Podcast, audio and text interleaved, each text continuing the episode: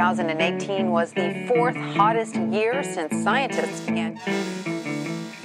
Wildfires are made worse, and wildfire season is three months longer because of climate change. Trump och USA går ur Parisavtalet.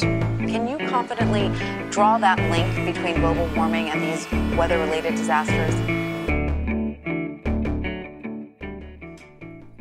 Sådär, då ska ni vara supervälkomna till eh, podcasten Planet och politik.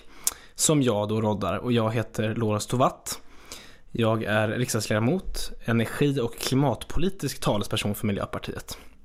Superkul att ni är med och kul med det här projektet. Jag eh, eh, får se hur det blir framöver men åtminstone kommer jag släppa nu ett avsnitt i veckan eh, den här våren ut helt enkelt. Så vi se om jag hinner med samma takt eh, under hösten. Men eh, det kommer bli en, en del spännande samtal här framöver. Eh, upplägget är ju att jag bjuder in en gäst, en, minst en gäst. Eh, och så sitter jag och pratar om eh, politik eh, och klimat, framförallt om klimat och miljöfrågor. Och eh, ibland kanske det är lite sådär sakpolitiskt och ibland kanske det är lite fördjupande. Eh, att jag bjuder in en författare eller liknande. Men som sagt, superkul eh, att ni är med. Om ni vill ha eh, tag på mig på något sätt så tror jag det är lättaste sättet att ni hör av er i sociala medier på Twitter, Instagram eller liknande. Vi kör igång med en rivstart här faktiskt. För att min första gäst då är Svante Axelsson. Han är eh, regeringens samordnare för ett fossilfritt Sverige. Han har en lång bakgrund inom miljösvängen. Han har varit bland annat generalsekreterare för Naturskyddsföreningen i många, många år. Så vi kör igång helt enkelt. Sådär, välkommen till podden Svante. Vad kul, tack för det. Ja, eh, det är faktiskt så att eh, du var ju med på Miljöpodden tidigare. Mm. Eh, och det var ju faktiskt ett av de mest populära avsnitten mm. som vi gjorde. Så det är ju verkligen upp till bevis nu. nu är förväntningarna höga. Men jag tror att det kan bli en favorit i repris faktiskt. Jag okay. tror att det, ja. det är min känsla. Ja, min också. Du, eh, du är samordnare mm. för Fossilfritt Sverige. Mm. Eh, jobbar på regeringskansliet. Mm. Vad är Fossilfritt Sverige? Till de som inte vet Ja, det. precis. Det är ganska svårt att förklara faktiskt. Uh, när jag är utomlands och berättar om Fossilfritt Sverige så skruvar sig folk. Vad är detta för konstigt? Liksom, tillsatt av regeringen som uh, hjälper näringslivet att ta fram fossilfria färdplaner för ökad konkurrenskraft. Och sen går ut på DN Debatt och kräver saker av regeringen som man själv är betald av till viss del. Ja, till 100 procent kan man säga. Uh, Så att det, det, jag brukar säga att jag är mäklare eh, bakom ett projekt som ju handlar om Sverige ska bli världens första fossilfria välfärdsland. Och Fossilfritt Sverige är ju inte jag utan det är 450 företag och organisationer som har skrivit på där. Så vi har en enormt stor grupp som i grunden bejakar den svenska visionen. Eh, och sen i praktiken så är det mycket att, att mäkla att både skapa då färdplaner exempelvis som visar på att de vill och kan ställa om Sverige och öka konkurrenskraften inte minst. Och sen blir det en beställning på politik och politiken är beroende av näringslivets hejaklack så att ska de leverera politik i riksdagen så måste man också ha folkligt stöd och starkt stöd. Så att jag, ibland tänker jag, jag är danslärare, alltså två för en tango. Eh, båda måste ju ta några steg och min bild är att regeringen och, och även de, oppositionen var ju med eh, och eh, skrev klimatlagen kan man säga, stod bakom klimatlagen. Och efter det så kom färdplanerna och nu kommer beställningen tillbaka. Så det, det, är fram och tillbaka mellan näringslivet och politiken. Och jag tror att de två kan dansa tango. Eh, och då kan man skapa världens första fossilfria välfärdsland. Nu är det, du har hunnit med två liknelser redan, danslärare och mäklare. Jag, jag, jag brukar säga att du ändå är eh, Hållbarhet Sveriges bästa liknelsemaskin. ja. Men då ska jag då kontrar jag med en liknelse också för att eh, jag brukar ju då säga att du är som eh, Hållbarhet Sveriges eh, och näringslivets och regeringens då Duracell-kanin. Alltså du springer som en dåre mellan ja. mm. och liksom eldar på liksom, mm. ger energi till, till ja. omställningen på olika sätt. Ja.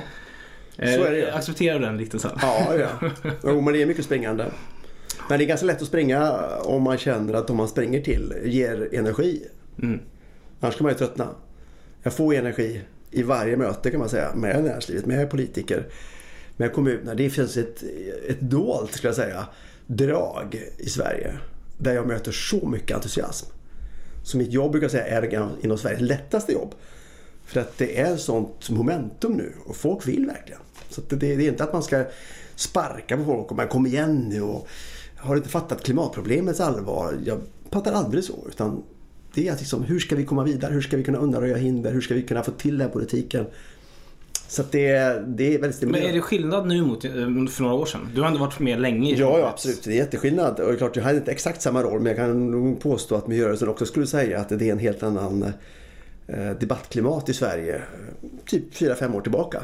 Eh, så har det ändrat sig enormt mycket. Och det är ett starkare klimatopinionstryck. Och nu är det inte frågan om om, utan hur.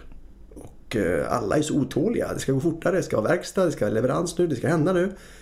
Och det säger näringslivet och det var det som också kanske kommer in på DN Debatt och näringslivets otålighet. Så att de ligger ju på och vill att politiker ska leverera snabbare. Och coronatiden visar ju att politiken kan vara snabbare. Det är ett enormt intressant, icke önskat, men ändå ett intressant experiment vi nu eh, är mitt uppe i.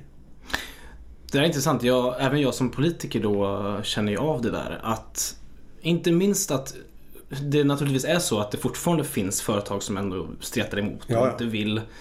Eh, Men att förut var min bild att liksom den Alltså ryggradsreflexen var, Mm. ah, na, na, na, na, na, na. ska vi verkligen genomföra det här nu? Det känns lite jobbigt. Mm. Tänk på om det skulle innebära konkurrensnackdelar Mm. gentemot andra länder. Bla, bla, bla. Och att det var ryggradsreflexen. Mm. Medan nu är de flesta ändå positiva och så finns det några få som Mm. står kvar i, i skamvrån. Liksom, eh, Och som vägrar. Mm. Det där är, det är ändå en ganska stor eh, förändring tycker jag. Ja, och jag tycker det är intressant. Någon observerar att liksom inget näringslivsföreträdare har gått ut och sagt så här. "Ah, Vi ska nog sänka ambitionerna nu efter coronatiden. Nej, just det. Utan nej, vi ska gå fortare fram. Lyssnar man på kanske näringslivsföreträdare i övriga europeiska länder finns det ganska många som tycker att man ska göra time-out och backa och inte vara så ambitiös. Men jag tror att eh, gänget som är runt ja, Fossilfritt Sverige och hela svenska kulturen nu är det att liksom, vi ska gå fortare fram. Och det är lite starkt att känna att det är ingen som försöker kuppa frågan och backa. Utan vi vill gå fortare fram. Det där för mig in lite på dagens eh, tema. Du nämnde Corona här och eh, vi ska prata egentligen, ta som utgångspunkt i en artikel som du har varit med och skrivit på DN Debatt som du har nämnt. Eh, Som du skriver under med, eh, nu ska vi se så att jag får det rätt, Vattenfall, Scania, ABB och SSAB. Eh, Så väldigt stora industriaktörer kan man Ja. säga då. Några av de största i Sverige då. Eh, och ni tar utgångspunkt i coronakrisen och argumenterar för att ja, men nu är ett läge att investera sig ur krisen. Alltså nu, och, och då samtidigt slå två flugor i en smäll. Eh, få igång omställningen i ännu högre takt. Eh, vad, om du vill sammanfatta budskapet, eh, vad, vad är utöver det jag sa? Jo men det är ju lite grann då att det, det är en... eh, Man ber ju inte om en kris. Men om man har en kris så kan man använda den på ett konstruktivt sätt. Eh, Och vi kan prata om tre faser. Första fasen är ju som ni gått igenom nu. Det är att liksom rädda alla företag som kan räddas kan. Det andra är att ta de här lågt hängande frukterna. Kan man eh, så här, rädda de företag som hade planer som kanske ligger på hyllan. Och tredje fasen är de stora transformativa investeringarna. Det är de vi pratar om i DN Debatt. Och då kan man säga att där ligger ju det som också upprepats tidigare från färdplanerna. Så alltså, ska vi klara av att Sverige ska bli fossilfritt före 2045, ja men då behövs det mer bioraffinaderier. Det behövs mer elledningar mellan Flen och Oxelösund. Det är en avgörande ledning för att kunna få fossilfritt stål. Vi behöver också ha CCS på marginalen och fånga koldioxiden. Vi måste ha smartare nät överhuvudtaget. Vi ska ha vätgas, vilket är en ganska viktig pusselbit i ett 100% förnybart energisystem. Så att det är de här stora transformativa. Det är elledningar, det är bio, det är liksom CCS. Eh, och det här är, menar på, är ju grundbultar i de här tunga industriernas omställning. Just det. Och i den här artikeln så är det ju att ni, ni skriver bland annat en del om transportsektorn. Eh, Min plan nu för samtalet är att vi ska, vi ska fokusera just på industrin. Så vi lämnar järnvägen och det Mm. Ja, där. Mm. så, så, får vi, så får vi fundera liksom djupare då kring industrin eh, specifikt. Och eh, får, om man drar lite bakgrund, du får fylla på här Mm. allt eftersom. Men eh, industrin står ju idag för ganska så exakt eh, en tredjedel Ja. av våra utsläpp ungefär. Kanske lite under till och med. Det har minskat faktiskt. Jag tror det minskade 5% Ja, just det. Just förra det. året. Precis. Ja. Vilket är ett ganska stort Det är ett stort hopp steg. Ja. Eh, Så inom då industri så kan man säga att överlägset störst är järn och stål Mm. i utsläpp. Eh, mineral kommer därefter och sen Mm. så raffinaderier. Och raffinaderier är ju obviously, eh, det är ju en del av det kärnverksamhet att släppa ut. Ja. Om de inte är bioraffinaderier. precis. vilket, eh, ja. En intressant sak som jag har kikat på nu inför det här samtalet var att man tänker spontant när man tänker på industrin tänker man att det finns ganska många processer som fortfarande är väldigt oljeberoende. Och så är det. Men om man tittar på eh, den fossila andelen i, eh, i den totala bränsleanvändningen inom industrin så ligger den faktiskt bara på 20%. Så att man kan säga att en ganska så stor utveckling har ju skett senaste 30-40 åren. Där mycket olja har bytts mot bio framförallt. Mm. Så att där, där har vi redan tagit ett ganska stort skutt. Mm. Eh, men fortfarande eh, självklart att, att det finns eh, en stor, eh, ett stort fos- fossilberoende kvar. Mm.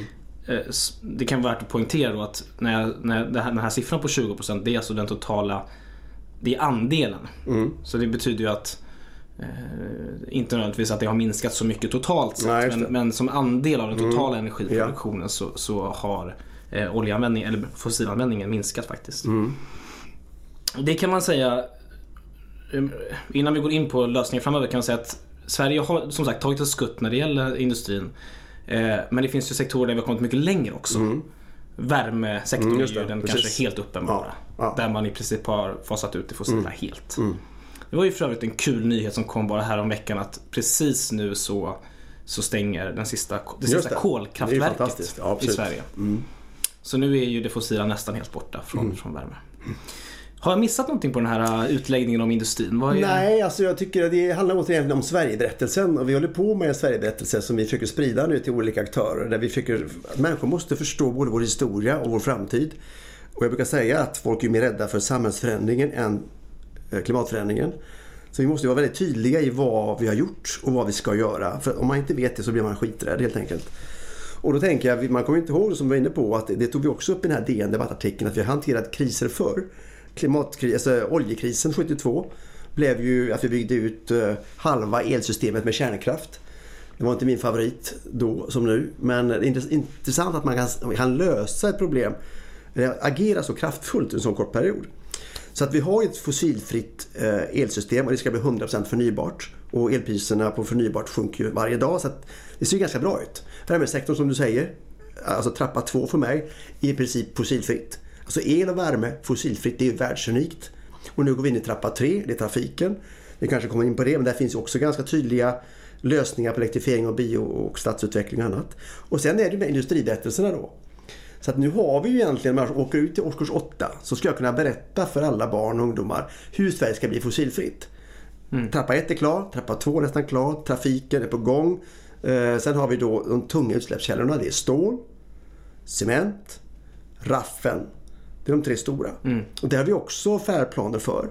Så att vi har ju nu eh, 21 färdplaner för fossilfri konkurrenskraft. Och det täcker ju cirka 70% av alla växthusgaser. Så att nu är det ju... Pussel, du har lagt ett pussel här nu. Ja, det är pussel av 21 planer. Och nu ska vi ta fram strategier för pusslet går inte ihop riktigt. Va? Framförallt biopusslet är ju liksom överbokat. Eh, Så nu tar vi fram biostrategier. Hur man kan alltså optimera användningen av skogen. Vi kan inte ha skogen till allt. Vi ska också ta fram en, eh, en batteristrategi. Vi kan inte ha ohållbara batterier. Batterier är, det är inte okej som det ser ut idag. Eh, Vi ska ta fram hållbara batterier. Annars funkar inte elektrifieringen. Vi ska ta fram finansieringsstrategi. Det finns överskott av pengar och underskott av investeringar. Här kan staten gå in och så här, lotsa över pengar. Eh, För de vill ha hållbara investeringar. Och snart ska vi gå igång med en vätgasstrategi. Som ju är det som jag själv är mest eh, tänd på. Begeistrad av. Ja, det- är sån ny kunskap för mig. Eh, Men vi kan väl börja där, för att jag tänkte att vi ska prata lite om finansiering senare, politikens roll, bla bla. Men alltså jag tänker vi kan prata lite om de här processerna Mm. inom industrin. Vi fokuserar på industrin. Och då vet vi att, som jag sa, det är fortfarande ganska relativt låg fossilanvändning men fortfarande att det står för en tredjedel av Sveriges Ja. utsläpp. Så det är ju fortfarande en väldigt stor Ja. utsläppskälla. Och då måste vi börja fasa ut de fossila processerna och Mm. ersätta dem med andra. Och där, nu, nu har du nämnt eh, eh, vätgas som, som är en viktig grej. Ska vi prata lite, liksom, fokusera lite, Mm. Ja, vad, vad är snackar vätgas? det, det är så himla, jag, det, för gemene man tror jag inte har liksom fattat grejen vätgas. Nej. Jag har knappt fattat grejen. Jag, jag gillar det väldigt mycket. Det, det är så mycket jag kan säga. Ja. Vad är vätgas? Ja, man kanske kommer ihåg såna här kemilektioner möjligtvis eh, då man var livrädd för knallgasen. Ja, just det. Eh, Det kan smälla. eh, H2. Eh, Och eh, nu är det ju det som händer varför vätgas helt plötsligt är intressant. Det är ju att den kan ju ersätta fossila bränslen i många, många sammanhang. Hela den här mest kända storyn är ju fossilfritt stål i Luleå. Det är ju vätgasen som, som ersätter kolet. Så där är ju första vätgascaset. Det Det vill säga man använder i eh, Process. alltså själva ugnen. Ja. När, eh, alltså istället för att liksom skicka in kol i när man eldar järnmalmen Ja. så använder man vätgas för att, för att värma. Ja. Eh, och då försvinner den fossila komponenten helt i princip. Så det blir, det blir ju nollat kan man säga. Och Om nu vätgasen är gjord på förnybar, energi. Exakt. Så det, man pratar om olika färger på vätgas. Blå vätgas och grön vätgas. Vi kanske kommer in tillbaka till det. Men eh, det som har hänt som gör att vätgasen ändå exploderar nu det är ju förstås att priset har rasat. Och priset rasar på grund av två orsaker. Dels är det att vindkraftspriset rasar. Så vi är nere på enormt låga priser och vi har också nästan negativa priser ibland. Och vänta, får jag bara, nu avbryter jag här men Mm. Ja, vi kan gå tillbaka till det här med blå och grön vätgas. Mm. Alltså själva produktionen. Vi- kan vi prata om själva marknadsmodellen och allt sånt där. Men Mm. Det som händer, det, det, man, det man gör när man gör vätgas det är att man spjälkar vatten. Just det. Ehm, och, blir, så, och med syre och el. Man Eller, gör- alltså, för, kan, du, kan du den här processen bättre? Ja, ja H2O. Eh, o och, det står ju O över syre och vi har väte, H2. Eh, man spjälkar upp det. Det är väldigt hårt bundet. Vatten är ju väldigt bra eh, kemiskt bundet.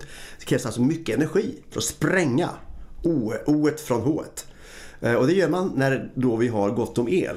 Eh, och det var det som inte fanns billig el. förut. Precis, man tillför el till det Ja, så spränger man upp det. Och, det man, och då skapas vätgas. ja. och den apparaten där man spränger det i heter elektrolysör. Precis. Ja, det är ett svårt ord. Elektrolysör. Men det är en sak som ni nämner i debattartikeln. Att ni vill att vi ska ta fram, eller bygga elektrolysöranläggningar. Ja, vi För måste... att kunna göra detta då. Yes, vi ska spränga vatten eh, på flera platser i Sverige. Med hjälp. Spränga vatten låter bättre än spjälka. Jag tror att Ja. få vet om vad spjälka är. Nej, just det. Nej, men man Spränga vatten. Ja, spränga vatten. Det låter kanske inte farligt. men- Pacifist. Ja. eh, ja okej. Nej, men jag tror att det, det, och det som händer då alltså att elektrolysör, alltså själva den maskinen som gör det där eh, har sjunkit så enormt pris och det är bara början av den resan. För det finns ju någonting som vi lär oss i alla sammanhang, lärkurvan. Lärkurvan är så intressant. Alltså priserna sjunker ju på många, många produkter om man har större produktionsvolym. Allt från Ja. Telefoner till datorer till bilar till vad det än är. Och nu är vi inne i början på kälkbacken ut. Eh, Så att vi kommer ha mycket, mycket billigare elektrolysörer. Plus att elen sjunker också eh, i pris. Bara som ett exempel så hade vi nu sista upphandlingen av solcellspriset i, i Abu Dhabi var det tror jag. Eh, 13,3 öre Ja. för ny eh, solel. Det är, alltså otroligt. ingen, ingen kan slå det. Så att vi börjar få en, en situation där elen är jättebillig och det förändrar hela kartbilden på vad som är rationellt och vad som är möjligt att göra. Och vätgasen är först ut här att om vi har så låga elpriser under så många å- timmar under året då kan vi ju faktiskt producera vätgas som är, vilket experterna tror, billigare än fossilgas redan före 2030. Och mycket billigare än den vätgas som görs när man då använder fossil gas. Och sen Exakt. tar man CCS på den, plockar ut CO2 och lägger det under havsbotten. Det kallas för blå vätgas. Det tänker norr- norrmännen köra med. Men det komiska blir att den gröna gasen är billigare än den blå. Så Norge har ett problem kan man säga om man vill tvätta fossilgas till att bli vätgas. ja, det är ju dumt med tanke på att de också har stort ö, elöverskott i Norge. Ja, så att eh, Men- det, men- norrmännen har problem med sin affärsidé nu om det är så att grön vätgas eh, är billigare än den blåa vätgas som norrmännen trodde att man skulle kunna sälja. Ja. Dumma. Eh, Jag, ska. Ja, men, eh, jag tänkte bara, det, det är en, en väldigt central del här är just det här som du nämner kring eh, elpriset. Mm. Att eh, vätgasen blir mycket mer lönsam när elpriset helt enkelt är lågt. För Mm. då kan man plocka åt sig så mycket el som möjligt och då på, lagra det som vätgas. Alltså man kan säga att det, här, det är olika typer av energibärare. Mm. El blir då gas. Ehm, och det här, och liksom, det är svårt att helt förklara eh, sambanden här men eh, för oss som då gillar 100% förnybar el, Mm. Ja. alltså att ha, att ha det som mål, så är ju det här goda nyheter. Ja, absolut. Därför att utan vätgas så blir det svårare. Mm. För då kommer vindkraften producera så mycket så att den går mot minuspriser. Alltså man, man, kommer vilja, man kommer behöva betala för att bli av med sin el. Mm. Ja. Men nu kanske man kan få en peng för den istället om man sen lagrar den och Mm. använder den när det behövs. Eller använder den i industriella processer. Och då kan man säga att nu har man fått svar på den här frågan som alltid ställdes i Aktuellt varje kväll en viss period. Vad gör du när det inte blåser och solen inte lyser Svante? Eh, Då är det, ja men jag gör ju vätgas på höststormarna kommer och lagrar den och kan buffra elsystemet med vätgas. Och det jag har också lärt mig är att industrier som använder vätgas, typ alltså stålproduktion i Luleå, kommer vara ett stort buffringssystem när det gäller elanvändningen. För de kan ju både göra gas när det är gott om el och sen lagrar de gas och sänker sin elkonsumtion eh, för att de har så mycket vätgaslager så man behöver inte använda el varje sekund. Så att industrierna kommer bli enormt viktiga som att balansera elsystemet när det inte är blåst och inte kallt. Så den kortsiktiga lagringen sker med batterier, det kan vara veckovis. Långsiktiga terminslagringen, vätgas.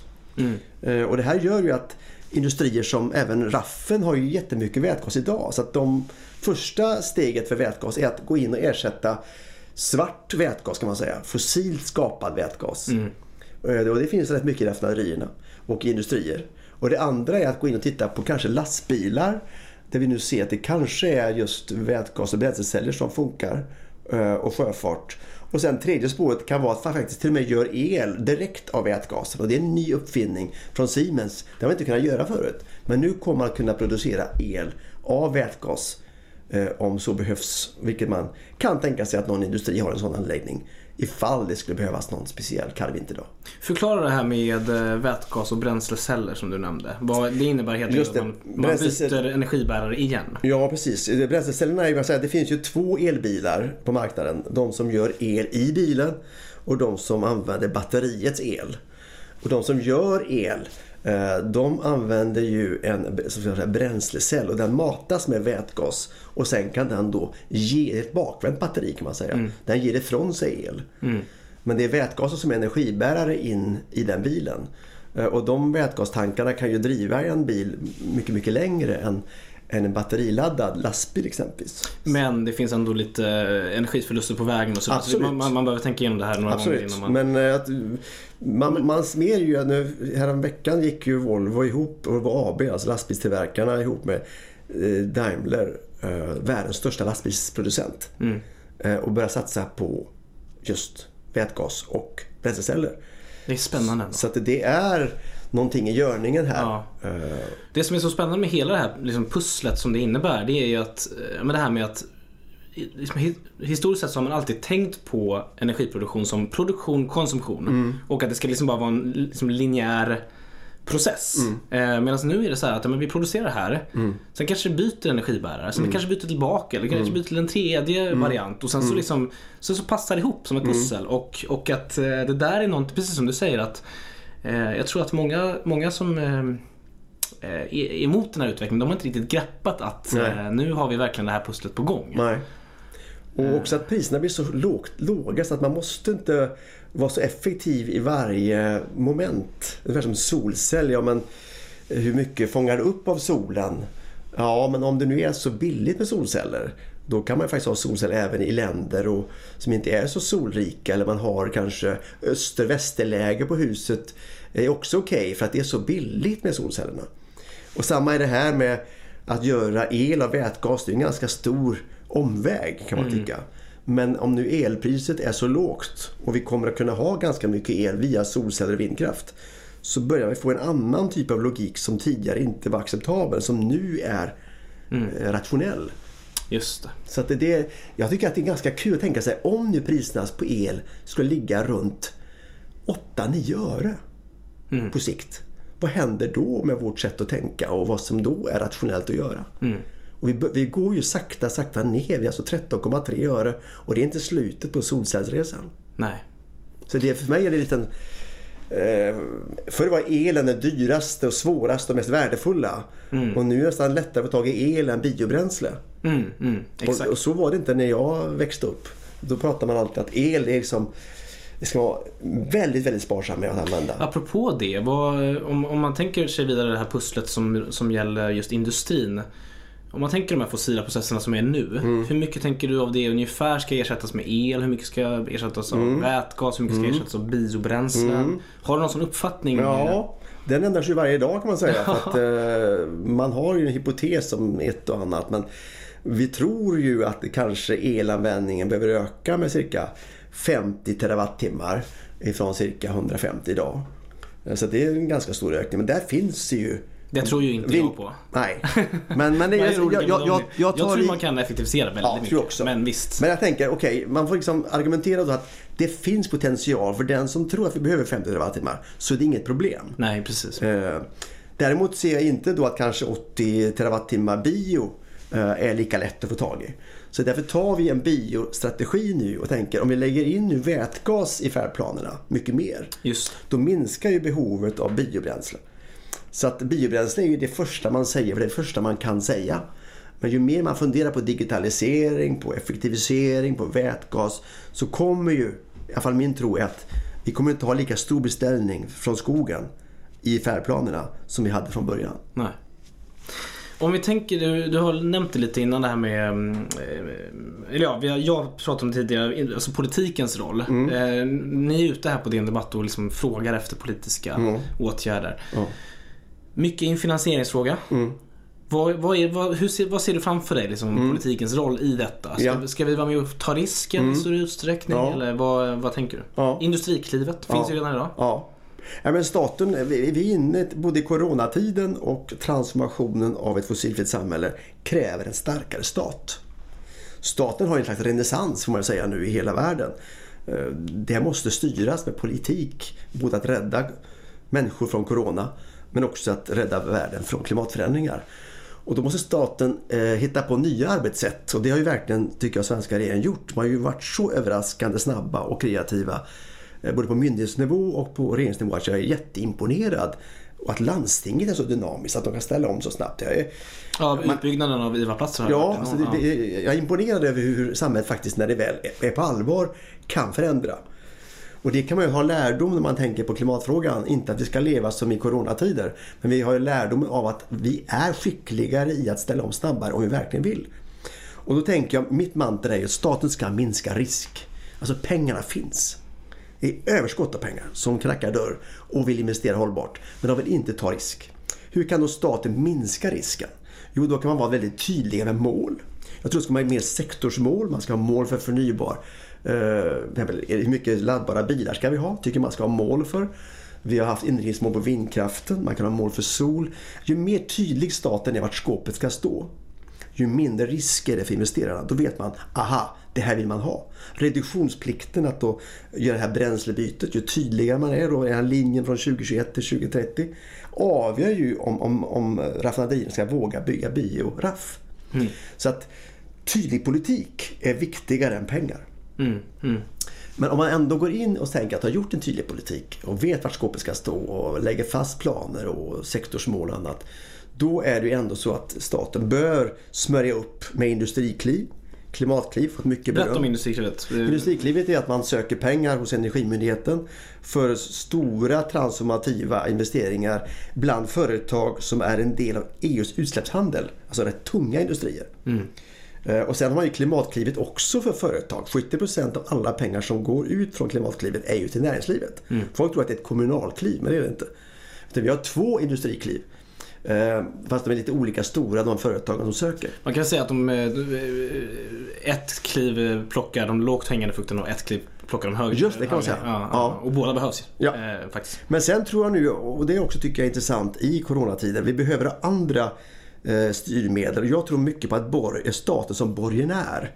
Jag tänker på den här plastfabrik, eller plastsorteringsfabriken som byggs, har byggts i Motala. De vill ju bygga ut där eh, och kan få pengar till det. Men de kan ju inte låna på banken för de har väldigt lite på kontot. Eh, om staten kan säga att jag stödjer företaget X i investeringen och går i borgen för det. Då får ju banken trygghet och ger dem lägre ränta. Så staten kan vara med sin stora kraft och sitt stora kapital gå in och gå i borgen för olika investeringar och därmed få igång ekonomin utan att betala ut pengar. Kanske en på hundra som behöver verkligen ersättas och går och ramlar omkull. Så att just att eh, gå in och ta ett slags försäkringsansvar kan man säga. Där har staten, tycker jag, en ny roll som är kanske effektivare än att betala ut pengar i miljardbelopp. Sen är det ju ändå unikt nu att vi har då tyvärr fått corona och vi ska kicka igång ekonomin. Och vi pratar om belopp som ingen kunde nämna överhuvudtaget tidigare. 300-400 miljarder. EU pratar om 5 000 miljarder euro. Alltså det är nästan en Marshallplan. Eh, och då när vi ska nu starta om ekonomin, då gäller det verkligen att göra det här klivet. Och det är därför vi skriver på DN Debatt med industriledarna att men för guds skull, om vi ska pumpa ut så många miljarder, låt oss ta ett rejält skutt framåt. Och inte bara eh, backa tillbaka till det vi var förut. Och det är det här momentumet som är så helt världsunikt. Att vi måste nu använda pengarna både för att klara av att få igång ekonomin men också göra den här transformativa. Så vi räddar hälsan på kort sikt och människornas liv på lång sikt. Intressant det här med eh, att ta större del av risken, alltså borgenär. Att det har ju Sverige ändå gjort ganska mycket historiskt när det gäller export. Ja. Eh, alltså export, eh, alltså olika typer av tekniker som ska exporteras och så vidare. Att man har eh, ganska så ambitiösa exportkreditlöften och, och liknande. Men inte lika mycket på det, i- på det nationella planet är min bild. Nej. Eh, kanske jag, jag missar någonting. Men, men det vore intressant att titta på just kan man ha en statlig grön investeringsbank? Eh, kan man ha liksom en särskild nivå på liksom just gröna krediter eller liksom lånelöften och liknande? Det är, väl, det är väl ungefär där man ska hit, hitta... Ja, och det har ju hänt. Alltså vi har ju fått nu en ny tolkning av Exportkreditnämndens beslut. Nu får man ge exportkrediter till investeringar i Sverige. Ja, det är, man kan göra det? Ja, man kan göra det. Okej, Så okej. att eh, om det bara är exportorienterad verksamhet och vi är ett exportland, så nästan allt vi gör går ju på export. Ja. Så att nu, förr var det så här, men får man ge krediter och ta, så här, ta, staten tar risk om man gör ett bioraff i Indien men inte i Sverige. Så var det förut. Men nu får man ge samma krediter för investeringar i Sverige som i Indien. Och det här är en helt ny spelplan och det har ju regeringen nu lyft fram som, som ett, ett möjligt spår. Just det. Och sen grön investeringsbank eh, kan man mycket väl eh, få till. Eh, de är lika lönsamma som privata bankerna för att de är så kunniga på att eh, styra investeringarna rätt. Vilket ju England har visat. Eh, kanske är det så att Nordiska investeringsbanken är den mest naturliga institution som man skulle kunna göra om. För den är Ja, ju just en slags utvecklingsbank. Just det. Den största utvecklingsbanken är ju eh, Europeiska investeringsbanken. Världens största. Som ju bara får nu investera i praktiken i fossilfritt. Ja, de har verkligen De har skärpt sig, skärpt sig Ja. rejält Så faktiskt. att det, det, är, det, det är en sån fruktansvärd Sen är det muskel. liksom definitionsmässigt svårt. Ja, det där. finns kan ju li- vara det liksom finns lite vägar gränsfall och bla, där. bla, bla. Ja, men, men- de gör ju ganska stora investeringar med järnvägsprojekt Ja, ja. runt om i Europa. Och jag tror att den spelaren är den mest underskattade. Jag kan, träffa, jag kan inte säga namn här men jag har träffat många företag i Sverige som suttit och pratat när, när vi har besökt dem och sagt att ja, men vi har inga pengar och det är stora risker och så. Har du ringt export, eh, Europeiska investeringsbanken? Nej. Va? Ja, exakt. Det är ju Europas största och den är gjord för att ta krockkudde. Ja. Alltså EU-kommissionen har pumpat in pengar ännu mer i Europeiska investeringsbanken för att de ska ta ännu mer risk. Va? Så att vi har en jättebody eh, som är gjord för att vara krockkudde. Och jag träffar många andra banker och säger att om Europeiska investeringsbanken går in i en affär, då tar vi rygg på dem. För då vet vi att då tar EKN, eller Europeiska investeringsbanken, de tar risken. Och då slipper de andra bankerna att ta risk. Så den, den institutionen är klart underskattad i Sverige. Sen har vi det här med eh, gröna obligationer, att statliga projekt, att Ja. man investerar i dem. Men där, ja, till exempel skulle man kunna, järnvägen absolut, mm. Just en sån uppenbar eh, satsning som man borde, man borde kunna finansiera mer med gröna obligationer eh, som staten liksom tar upp. Man kan ju säga att all infrastruktur är ju eftersatt. Eh, Alltså VA-systemet, Ja. elsystemet, järnvägssystemet. Alltså politiken har misslyckats med att sköta grejerna. Man, man gör lite shower av nya grejer men man sköter inte basfunktionerna riktigt. Och då är, det, då är det läge ju- att göra det nu. Alltså nu, nu har vi pengarna för att ta tillbaka underhållet kan man säga i flera grundläggande infrastrukturfrågor. Ja, och VA-systemet har ju hela klimatanpassningsgrejen. Ja, som är, men det nämner ni också det här med just eh, elsystemet med Ja, näten. Alltså just det. robusta elnät och att det är också viktigt för just industrins omställning. Att de ska kunna ha den här men, eh, förnybara elen som ska kunna flöda fritt. Ja. Mm. Men jag tänkte på det, eh, det som du sa först här med eh, mm, vad ska man säga, att politiken pekar ut en riktning. Mm. Det där kan ju vara det är intressant det där för att eh, man, man får ju vara lite försiktig så att man inte pekar ut för mycket och Nej. på så sätt låser sig Nej. Mm. vid jag menar, etanol var ju en sån sak och så, så, ja, men det finns ju liksom lite så här återvändsgränd. Ja. Mm. Inte för att etanol egentligen är en återvändsgränd men, det, men det finns svårigheter på vägen och så vidare. Men eh, ett, ett exempel på senare år där man faktiskt har gjort det och lyckats det är just eh, alltså, el, alltså produktion av förnybar el. Alltså då tänker jag framförallt vindkraften. Just det. Att man pekar ut att vi ska ha si och så många terawattimmar och då ska vi ha ett stödsystem som gynnar det. Och sen har vi sett privata, apropå det du säger att, att liksom, det finns pengar. Ja. Vi har sett privata investeringar på uppåt 100 miljarder kronor senaste åren bara. Alltså att det är en enorm investeringskraft så, vi, så länge man har, en, liksom, har pekat ut en riktning. Just det. Eh, Så det är intressant att man inte ska underskatta just den eh, möjligheten det finns i, i bara en, en tydlig politisk signal. Just det. Och det är en intressant fråga det där. Alltså att, alltså många älskar ju teknikneutralitet och det låter ju intellektuellt bäst. Men om man tittar på hur praktiken nu är så ont om tid. Alltså världen ska ställa om på väldigt, väldigt kort tid. Och företaget är emot risk. Eh, Solcellssatsningen i Tyskland var inte teknikneutral. Den var solfokuserad. Ganska dyr.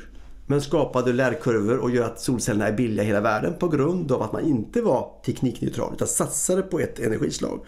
Glödlampan försvann med ett förbud. Perfekt, låg risk för LED-lampan. Eh, förbjuda förbränningsmotorer kan ju dyka upp.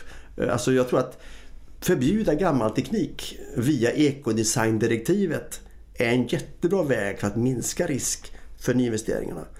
Eh, alltså företagen älskar ju mer och mer förbud och mindre och mindre mjuka styrmedel. För att får man klart för sig vart skåpet ska stå, ja men då har man ingen risk. Reduktionsplikten tycker jag är en suveränt styrmedel som stimulerar klimatnytta per liter och är öppen för olika bränslen. Men det är väldigt tydligt att vi ska nå ett mål och når man inte målet så är det böter.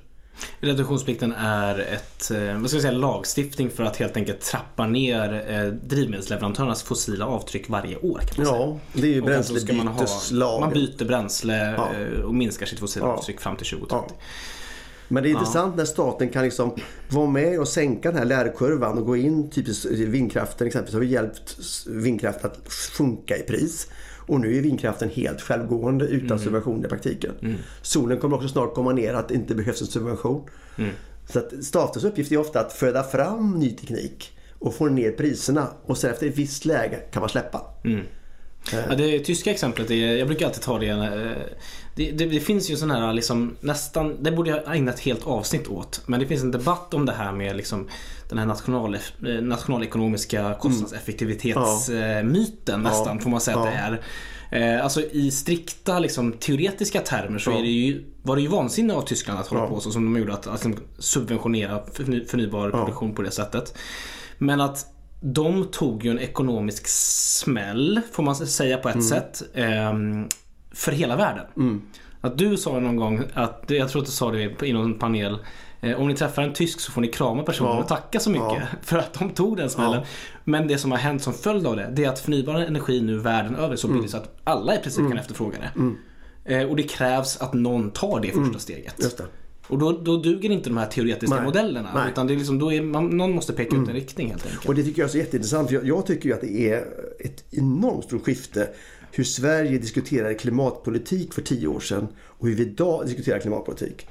För då var det ju kostnadseffektivitet, alltså var får vi mest utsläpp per krona? Utsläppsminskning per krona eh, i världen. Det var, det var ett mantra för Finansdepartementet. Idag satsar vi jättemycket pengar på fossilfritt stål. Vi ska säga, det är det dyraste sättet att fixa utsläppsminskningar på. Det är svindyrt. Ja. Men vi gör det för att det är ett industriprojekt. Och det är det jag märker i mitt jobb. När jag går ifrån bara att titta på klimatfråga till att tänka på näringslivsutveckling. Hur ska företag bli konkurrenskraftiga? Eh, människorna vill överleva i hela världen. Många kommer att kräva klimatneutrala cement. Man kommer att kräva fossilfria transporter. Det vet alla. Eh, så nu börjar ju näringslivet ställa om sig mot den nya eh, köpkraften. Därför Scania går ut och pratar om att man ska bli klimatneutral, man, man vässar sin teknikutveckling. Så att det som har hänt i relation till nationalekonomerna är ju att liksom vi har fått företagsekonomer som har tagit över mycket mer av klimatdebatten. Och nationalekonomerna tycker jag inte riktigt hänger med Nej, i diskussionen. Utan fossilfritt stål, CCS, omställning av Preem, vad ni än väljer. Så är det industriprojekt som är dyra men som kommer att bära frukt långsiktigt. För att då, då gifta ihop de här sista eh, sakerna som jag nämnt, den här tyska energiomställningen med det som vi pratade om tidigare, vätgas. Så läste jag en intressant artikel just att eh, på grund av den liksom, stora expansionen av förnybar el i Tyskland. Nu är de uppe på liksom 60-70% på en vecka. Eh, liksom, där ligger de eh, enormt. Så, så en följd av det är att de också nu är världsledande på just vätgas. alltså att i norra Tyskland så byggs just nu de största elektrolysanläggningarna i världen. just det. Så det är väldigt spännande att se vad som händer när man väl satsar så mycket. Och det är intressant även etanoldiskussionen tycker jag. Så att, ja, det blev ju inte som vi tänkte där för att liksom, regeringen på den tiden också skruvade ner då subventionerna för etanolbilar. Men man kan ändå säga att det blev ju ändå ingen flopp. Eh, För etanolen kommer vi behöva nu med hull och hår tryckas in i bensinen. Ja. Och Lantmännens fabrik är ju världsledande. Eh, Så att även om det blev en, en litet eh, en snubbeltråd för oss så är etanolen eh, jätteviktig och att vi fick igång den under den tiden. Det är absolut en grundbult i att klara av de framtida utmaningarna. Din hinderbana och de rev ut sig först men nu är de på gång att springa Ja, igen. ja, absolut så var det. Det var jag, jag tänkt- jobbar på med liknelse här Ja, för att komma upp på din nivå. Ja, nej, men det, det, är, liksom, det är viktigt, viktigt att hålla koll på historien för det är så lätt att gyckla och kolla vilka flopp det blev. Ja, men blev det en flopp egentligen? Ja. Det var ju en succé. Ja, ja, ja. Eh, Absolut. Vi har inte, eta, vi har inte så mycket etanolbilar men vi har ju behov av jättemycket etanol att trycka in i, i bränslena. Eh, Alltså jag är jättefokuserad på att människor och det måste bli större så här, allmän kunskap om hur har vi förändrat samhället förut och hur förändrar vi samhället nu. För den här rädslan för förändringen den är ju det som populisterna lever på. Så att ju mer vi fattar, vad händer i Bengtsfors? Vad händer med Skövdearbetarna som inte kan göra dieselmotorer? Vi måste ha en plan för dem. Så det är mycket mer av omstrukturering, fortbildning, utbildning, hjälpa bygder som har kanske fossila anläggningar. Så att alla som bor i olika delar av Sverige är med på Sverigeberättelsen. Och därför pratar vi mycket om att man kan gå från Norrbotten, där har vi ju fossilfritt stål, vi har batterifabriken i Skellefteå, vi har raffen i Sundsvall, vi har elväg i Gävle, vi har flytande biogas i Kalmar, vi har elektriska regionen i Göteborg med Volvo Cars, Volvo AB. Eh, så att vi kan berätta mer och mer om vad händer i min region när vi blir fossilfria? Och vad finns det för jobb att få? Just det. Ja, det är en det är bra beskrivning av, av eh, Sverigeberättelsen det, som, som du ger här. Och det finns ju två berättelser. Alltså det jag i Fossilfritt Sverige jobbar mycket med det är att berätta hur ska Sverige bli fossilfritt eller klimatneutralt 2045. Det är ju som FN-systemet är uppbyggt, alltså Sverige utsläpp i Sverige. Det vi ofta pratar om är ju svenskens utsläpp. Och det är en helt annan berättelse. Och där skulle jag vilja ha en diskussion om Berättelse 1 är mycket lättare, att Sverige ska bli territoriellt fossilfritt. Eh, Att svensken blir fossilfri, det har ju med vilka importländer vi, vi handlar med. Just det. Och där kan jag uppleva att människor tror att det är lika svårt för landet att bli fossilfritt som för svensken. Men för mig är det klart naturligt att börja med att om, om inte produktionen blir fossilfri så är det väldigt svårt för mig som konsument att bli fossilfri. Men börjar vi för tidigt med konsumentfrågan och säger att jag ska bli fossilfri i en fossil värld. Ja, då får du nästan klostertillvaro. Det är där människor blir livrädda. Just. Tänker att ja, men det här är ju så mycket uppoffringar. Ja, det blir det om du ska bli fossilfri idag. Men om du tänker att bilar, stål, betong kommer att vara fossilfritt om ett antal år. Så kommer de mycket, mycket, mycket lättare att bli fossilfri som människa. Och Det är liksom- den, den diskussionen skulle jag vilja ha. Att man, att man får förståelse för att det kommer att vara lättare och lättare från mitt 9 Mm. ton per capita. Om bara vi skulle ha samma elsystem i Sverige över hela världen Mm. så skulle jag gå från 6, eh, 9 till 6 bara i det klivet. Mm. Så att jag tror att människor blir lite överrädda när man tänker hur ska jag bli fossilfri? Men då tänker man ofta att all produktion fortsätter att vara fossil. Ja men det är liksom att man, liksom fokus på att ställa om systemen. Då kommer det gratis även för individen. Liksom, att, att bli, jag brukar säga det ofta när, ja, men det är ju ofta att man får de här invändningarna om, om bensinpriset och sådär. Och, och då brukar jag ändå säga att ja, men från mitt perspektiv så de politiska förändringarna jag, jag gör, syftet med dem är ju att du och de som behöver bilen i framtiden, som bor glest framförallt, att de ska kunna köra bil. Just. Men inte vara fossilberoende. Nej. För fossilberoendet är ju liksom en boja.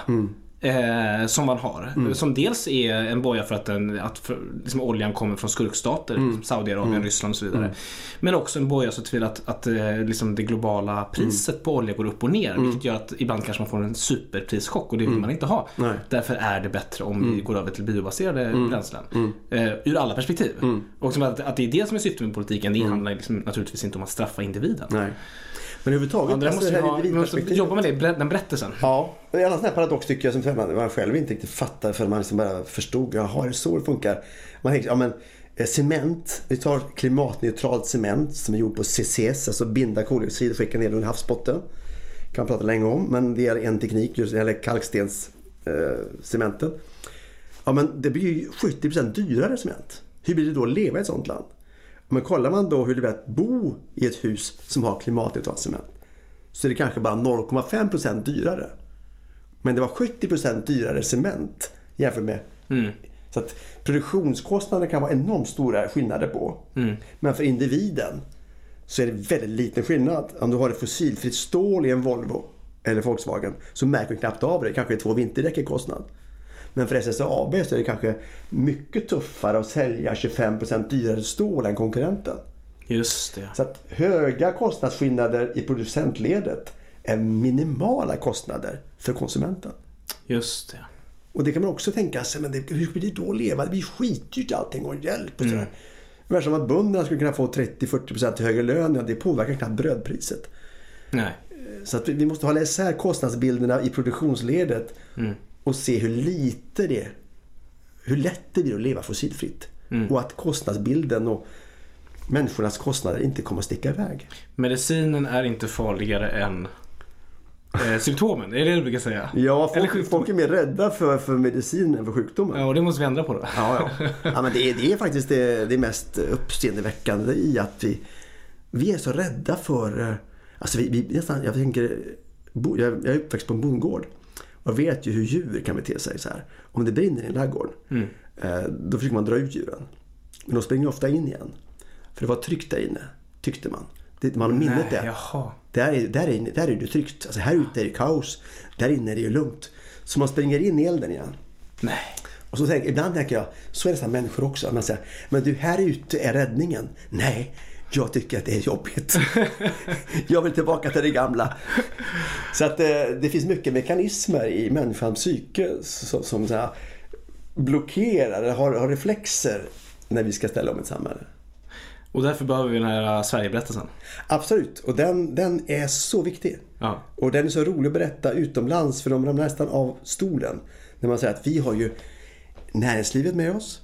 Vi har blockuppgörelser. Vi har en stark miljörörelse. Vi har facket med oss. Sverige vill ställa om och vi tror det är njutbart. Säger jag lite provocerande. Jag tror det är bra för ekonomin, för jobben, för konkurrenskraften. Det är en helt omvänd logik än den här bördefördelningen som gör att man inte kommer fram i klimatförhandlingarna någon gång, tycks det. Så att den här förståelsen över hur det faktiskt kan gå till. Det är den som gör att politiker får legitimitet för sin politik. Det får bli eh, de slutliga men hoppfulla eh, sista orden. Men eh, supertack att du var med Svante. Du, du får Jättekul att vara här. komma tillbaka en annan gång. Ja, tack för det. Sådär, supertack för att ni har lyssnat på den här podcasten eh, som heter Planet och politik. Eh, jag heter Lorentz Tovatt. Mig når ni enklast via sociala medier på Instagram eller på eh, Twitter.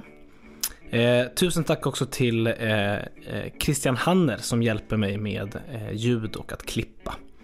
Eh, vi hörs igen om en vecka.